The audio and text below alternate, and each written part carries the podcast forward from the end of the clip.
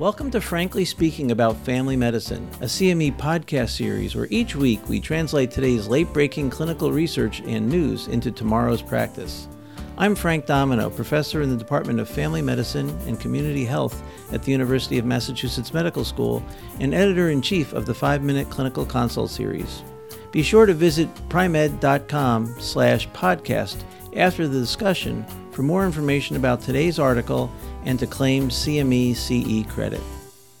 Walter, who is 72, is here for his three month follow up of his hypertension, dyslipidemia, and depression. He is currently on lisinopril 20 milligrams a day, amlodipine 5 milligrams a day, sertraline 75 milligrams a day, and atorvastatin 40 milligrams a day. You added the amlodipine at his last visit because you wanted to try to get his blood pressure under better control. He comes in today and says, My legs are swollen all the time, and I'm getting up all night to go to the bathroom. What can I do about this?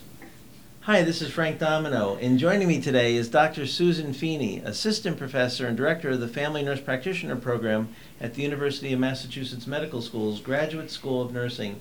Good morning, Susan. Good morning. So Walter's a pretty common fellow. He he's, is. he's got high blood pressure. Yep. You, we didn't get him under good control, and um, we're now looking at, at adding another medicine for his peripheral edema. Right. Um, this is this is what you describe as the prescribing cascade. Can you describe to me what is the prescribing cascade? So the prescribing cascade would be uh, someone presents to you with a new condition or a new symptom, and we recognize it inappropriately as a new condition when it's actually a side effect of a medication that we've given. And so we wind up giving a medication to treat the side effect.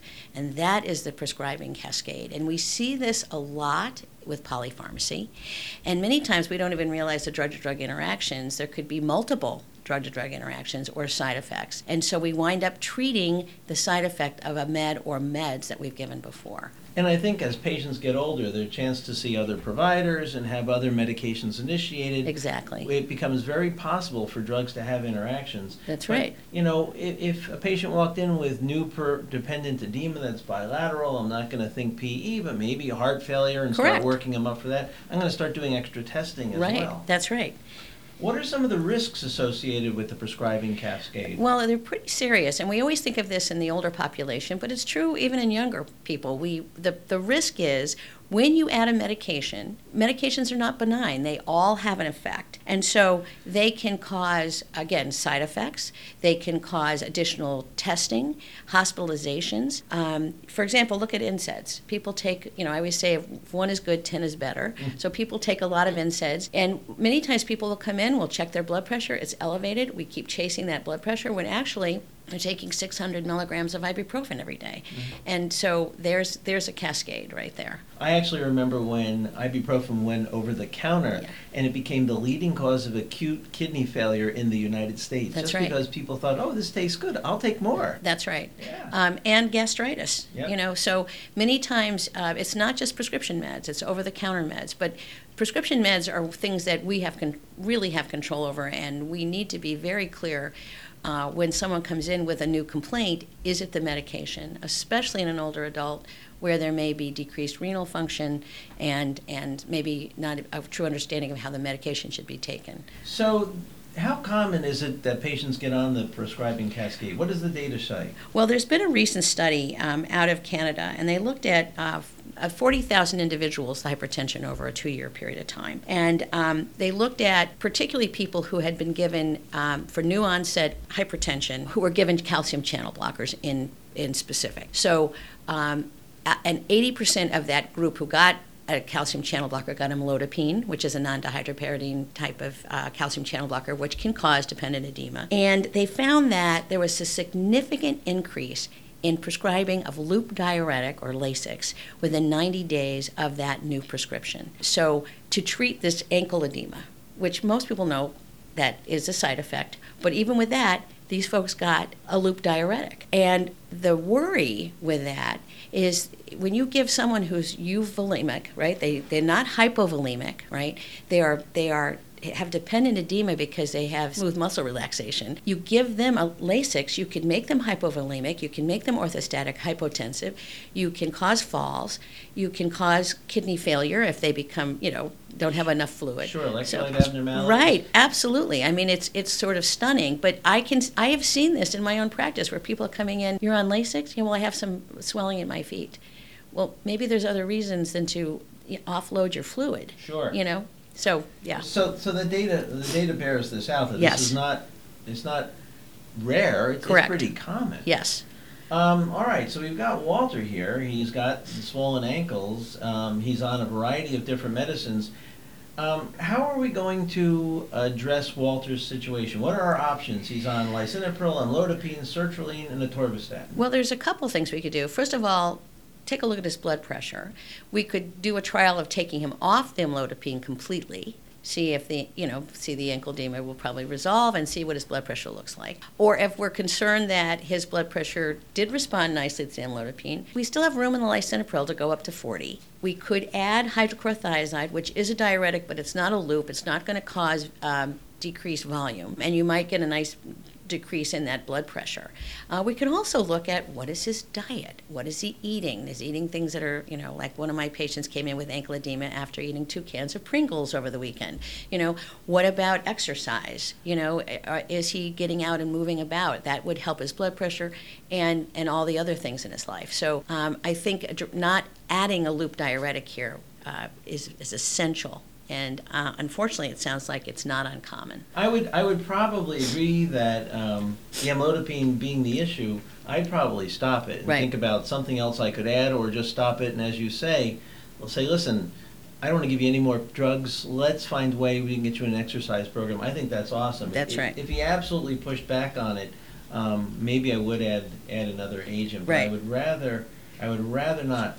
We've talked about Walter, and we've talked about um, about uh, the prescribing cascade. How do we go about making this actionable throughout all our patients? Is there any process you can recommend? Yeah, so um, the the two physicians who coined the phrase prescribing cascade had an article that came out a couple years ago saying, let's revisit this. And they had three points. The first one was Is the new drug that you're adding, are you prescribing it to treat a side effect of an existing med? And that's something we need to, and in all of the medications. Um, is this a side effect?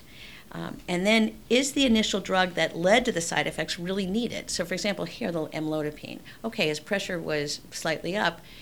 Do I really need that? Are there other ways that I can, for example, uh, substitute a safer alternative, decrease the dose, or take it away completely and try a non pharmaceutical or non pharmacologic treatment? And last, what are the harms and benefits of continuing the drug therapy that led to the cascade? So, again, go back to the amlodipine the harms are that he's you know he's got this fluid it bothers him and let's see about taking him off and finding an alternative Sure, if we don't take him off, um, his quality of life has already been diminished because he's urinating more at Right. night. Um, but you can easily see him falling, getting a cut, and getting an infection. Right. All for, for unnecessary reasons. It's so interesting that they gave that three step process.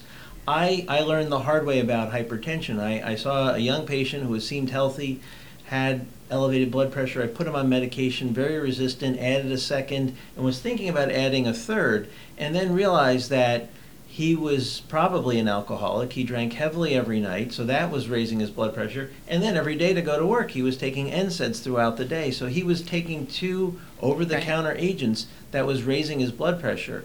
We got, I got him to um, cut way back on his alcohol and got him to stop taking the NSAIDs, and his blood pressure came down without any medication. I added to the prescribing cascade Right. of, of this person's life. So. right i mean i can think of several patients where you know treating them for you know i had a patient who had diabetes and, and depression and sleep insomnia and so i low, low dose trazodone. She wound up being incontinent in the morning and it turned out she was somnolent and couldn't get up to go to the bathroom. But here i was thinking she's got this you know A new a problem. new problem and it was all medication related. And this is um, it, it is a huge problem. It, and it speaks to the polypharmacy that we see and it also talks about how we can think about deprescribing you know this is all very tied into that and i, I think we need to be concerned with older adults but we really need to be concerned like you said with this young man it's, it's not just in the older population No, that we see this Susan, this is great. Thank you so much. my pleasure Practice pointer. When new symptoms arise in patients, especially older patients, consider medications they're taking. Also consider changing or deprescribing medications to help address polypharmacy. Join us next time when we talk about using torsemide rather than furosemide in treating congestive heart failure. Thank you for listening to Frankly Speaking About Family Medicine, brought to you by Pri-Med. To claim credit and receive additional information about the article referenced in today's episode, visit pri-med.com slash podcast and see you next week.